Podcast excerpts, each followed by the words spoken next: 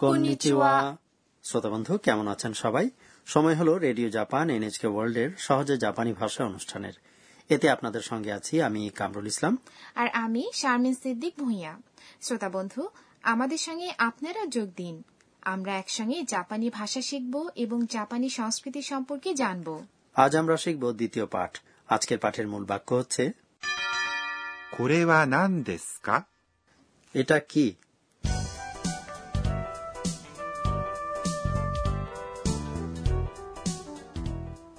প্রথম পাঠে আমাদের এই আসরের প্রধান চরিত্র থাইল্যান্ড থেকে আসা বিদেশি শিক্ষার্থী আন্না পরিচিত হয় সাকুরার সঙ্গে আন্না টিউটর সাকুরা হচ্ছে একই বিশ্ববিদ্যালয়ে পড়ুয়া সিনিয়র শিক্ষার্থী দ্বিতীয় পাঠেও আন্না এবং সাকুরার মধ্যে কথাবার্তা অব্যাহত রয়েছে এবার চলুন পাঠ দুইয়ের কথাবার্তাগুলো শুনে নেওয়া যাক এই পাঠের মূল বাক্য হলো これは何ですか এটা কি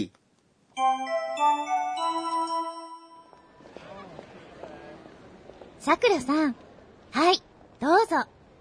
これは何ですかそれは、タイのお土産です。ありがとうございます。どういたしまして。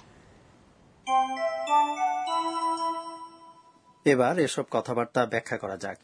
এখানে আন্না কিছু একটা সাকুরার হাতে দিল さくらさん、 আন্না সাকুরার সঙ্গে কথা বলছে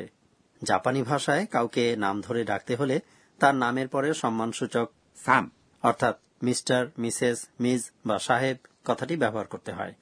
তাহলে আমি জাপানি ভাষায় আপনাকে ডাকবো কামরুল সান তাই না ঠিক ধরেছেন শারমিন সান はい、どうぞ。 অর্থাৎ এটা আপনার জন্য কাউকে কোনো কিছু দেওয়ার সময় এ কথাটি বলা হয় এক্ষেত্রে যাকে দিচ্ছেন তার মনোযোগ আকর্ষণের জন্য はい、 কথাটি বলা হয় আর どうぞ。 মানে হল প্লিজ বা অনুগ্রহ করে এটা নিন বা করুন তবে どうぞ。 কথাটি বলার সময় এর দো অংশের স্বর উচ্চারণ ও বেশ একটু লম্বা করে বলতে হবে চলুন এর উচ্চারণ অনুশীলন করা যাক どうぞ。 সাকুরা যে জিনিসটি হাতে পেল সেটি কি তা বুঝতে না পেরে জিজ্ঞেস করল これは何ですか অর্থাৎ এটা কি এটি হলো আমাদের আজকের মূল বাক্য これは何ですか অর্থাৎ এটা কি এটি হলো আমাদের আজকের মূল বাক্য これ、 মানে হলো এটা আসলে করে শব্দটি হচ্ছে বক্তার কাছাকাছি থাকা কোনো জিনিসকে নির্দেশ করতে ব্যবহৃত নির্দেশক সর্বনাম は、 হচ্ছে প্রসঙ্গবোধক পার্টিকেল বা টপিক মার্কার 何ですか অর্থ হলো কি এই শব্দ দিয়ে জানতে চাওয়া হচ্ছে সেই জিনিসটি কি 何 মানে কি এই শব্দটি এবং এর সঙ্গে です মিলে গঠিত হয়েছে বাক্যের বিধেয় か শব্দটি একটি পার্টিকেল যে কোনো বাক্যের শেষে এই পার্টিকেল জুড়ে দিয়ে যদি সেই বাক্যটি উঠান্ত স্বরে উচ্চারণ করা হয় তাহলে এটি প্রশ্নবোধক বাক্যে পরিণত হয় কোরেওয়া নান দেসকা তাহলে বেশ কাজের একটি বাক্য চলুন এটা অনুশীলন করা যাক これは何ですか এরপর আন্না উত্তরে বলছে それはタイのお土産です。 অর্থাৎ এটা হলো থাইল্যান্ডের সুভেনির বা স্মারক নিদর্শন আন্না থাইল্যান্ডের কিছু সাবান সাকুরাকে দিয়েছে それ、 হচ্ছে আরেকটি নির্দেশক সর্বনাম যা শ্রোতার কাছাকাছি থাকা কোনো জিনিসকে নির্দেশ করে বাংলায় বলা যেতে পারে ওটা বুঝতে পেরেছি আন্না দেওয়া সুভিনির এই মুহূর্তে যেহেতু সাকুরার হাতে সেজন্য আন্না বলেছে সরে তাই না হ্যাঁ ঠিক তাই আবার ওয়া হলো টপিক মার্কার বা প্রসঙ্গবোধক পার্টিকেল タイ মানে হলো থাইল্যান্ড の হচ্ছে এমন পার্টিকেল যা দুটি বিশেষ্য পদের মধ্যে সম্বন্ধ স্থাপন করে お土産 হচ্ছে সুভেনির বা স্মারক বস্তু এখানে একটা কথা জেনে রাখা ভালো যে জাপানি ভাষায় বিশেষ্য পদের রূপ একবচনে যেরকম বহুবচনেও ঠিক তাই থাকে এটি হচ্ছে থাইল্যান্ডের সুভেনির বা স্মারক নিদর্শন এই কথাটি বলতে বলা হচ্ছে তাই নো ওমিয়াগে অর্থাৎ থাইল্যান্ডের সুভেনির এই অংশটির পরে です。 যুক্ত করে গঠিত হয়েছে বাক্যের বিধেয় কাজেই পুরো কথাটি দাঁড়ায় それはタイのお土産です。 এটা হচ্ছে থাইল্যান্ডের সুভেনির বুঝেছি জাপানি ভাষায় বিশেষ্য পদের আগে তার গুণবাচক শব্দটি বসে এ তো দেখছি ঠিক আমাদের বাংলা ভাষার মতোই গঠন যদি বলতে চাই বাংলাদেশের সুভেনির বা ভারতের সুভেনির তাহলে জাপানি ভাষায় বাংলাদেশ হচ্ছে বাঙ্গরাদেশ আর ভারত হল ইন্দো কাজেই আমাদের বলতে হবে バングラデシュのお土産অথবা インドのお土産ありがとうございます。 সাকুরা বলছে আপনাকে অনেক ধন্যবাদ তাই না হ্যাঁ তাই আপনি সংক্ষেপে শুধু আরিগাতো অংশটুকুও বলতে পারেন তবে যদি আপনি এর সঙ্গে গোজাইমাস অংশটুকু বলেন তাহলে তা আরো বেশি মার্জিত শোনাবে এবার চলুন এই শব্দটি ধীর গতিতে অনুশীলন করা যাক ありがとうございます。 বন্ধুরা আপনারাও নিশ্চয়ই এই শব্দটি ঠিকমতো উচ্চারণ করতে পেরেছেন যাই হোক এর উত্তরে আন্না বলছে どういたしまして。 এর অর্থ ও কথা বলবেন না বা ধন্যবাদের প্রয়োজন নেই বা ইংরেজিতে যাকে বলে ইউ আর ওয়েলকাম আসলে এটি হলো কেউ ধন্যবাদ জ্ঞাপন করলে তার জবাবে সচরাচর বলা ভদ্রতা সূচক বাক্য চলুন এই কথাটির উচ্চারণ অনুশীলন করা যাক どういたしまして。 এবার টিচার আমাদের বুঝিয়ে দিন পর্ব জাপানি ভাষা শেখার এই আসরের পরিচালক অধ্যাপক আকানে তকুনাগা আজকের শিক্ষণীয় বিষয় নিয়ে আলোচনা করবেন আজ আমি প্রশ্নবোধক বাক্য সম্পর্কে জানতে চাই তাহলে চলুন টিচারকে জিজ্ঞেস করা যাক 私が教えましょう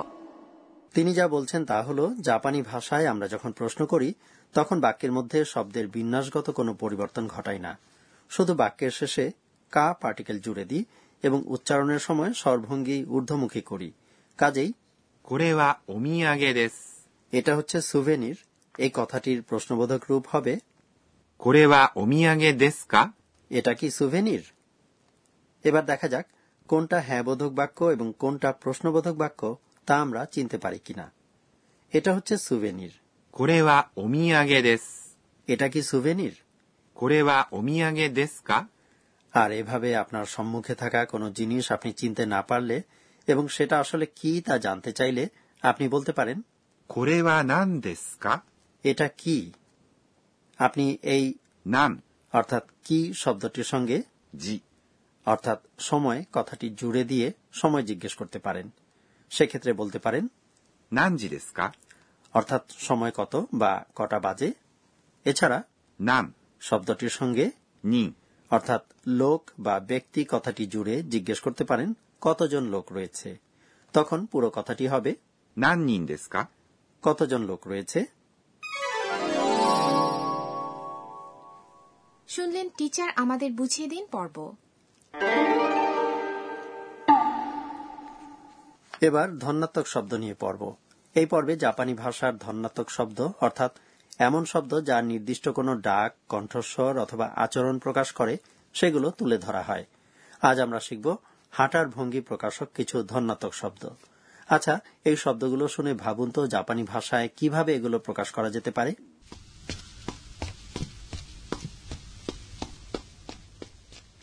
শব্দ শুনে তো মনে হচ্ছে এই ব্যক্তি তাড়াহুড়ো করে হাঁটছেন ঠিক বলেছেন উত্তর হচ্ছে スタスタ。 কেউ তাড়াহুড়ো করে হাঁটতে থাকলে তা এই শব্দ দিয়ে বোঝানো হয় আর কেউ যদি আস্তে আস্তে হাঁটে তাহলে সেটা বোঝানোর কোনো শব্দ আছে কি ノロノロ。 জাপানি ভাষায় যখন বলা হয় কেউ নড়ো নড়ো হাঁটছে তখন বোঝানো হয় যে সেই ব্যক্তি আস্তে আস্তে হাঁটছে এবং ব্যাপারটা পছন্দনীয় নয় আবার রাস্তার যানজটে পড়ে গাড়ি আস্তে চালানোর পরিস্থিতিতে পড়লেও এই কথাটি জাপানি ভাষায় ব্যবহার করা হয়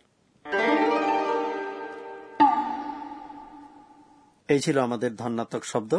আজ যে দুটি ধন্যাত্মক শব্দ আমরা শিখলাম সেগুলো হচ্ছে スタスタ。 এবং ノロノロ。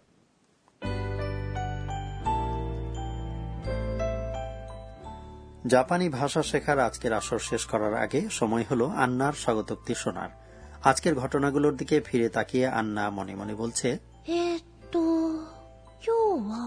সাকুরা সানের স্বপ্ন হলো বিদেশে গিয়ে জাপানি ভাষা শেখানো আর আমার স্বপ্ন হচ্ছে জাপানি ভাষায় মাঙ্গা কমিক পড়তে পারা তার মানে আমার এখন দরকার শুধু জাপানি ভাষা শেখার জন্য পড়া পড়া আর পড়া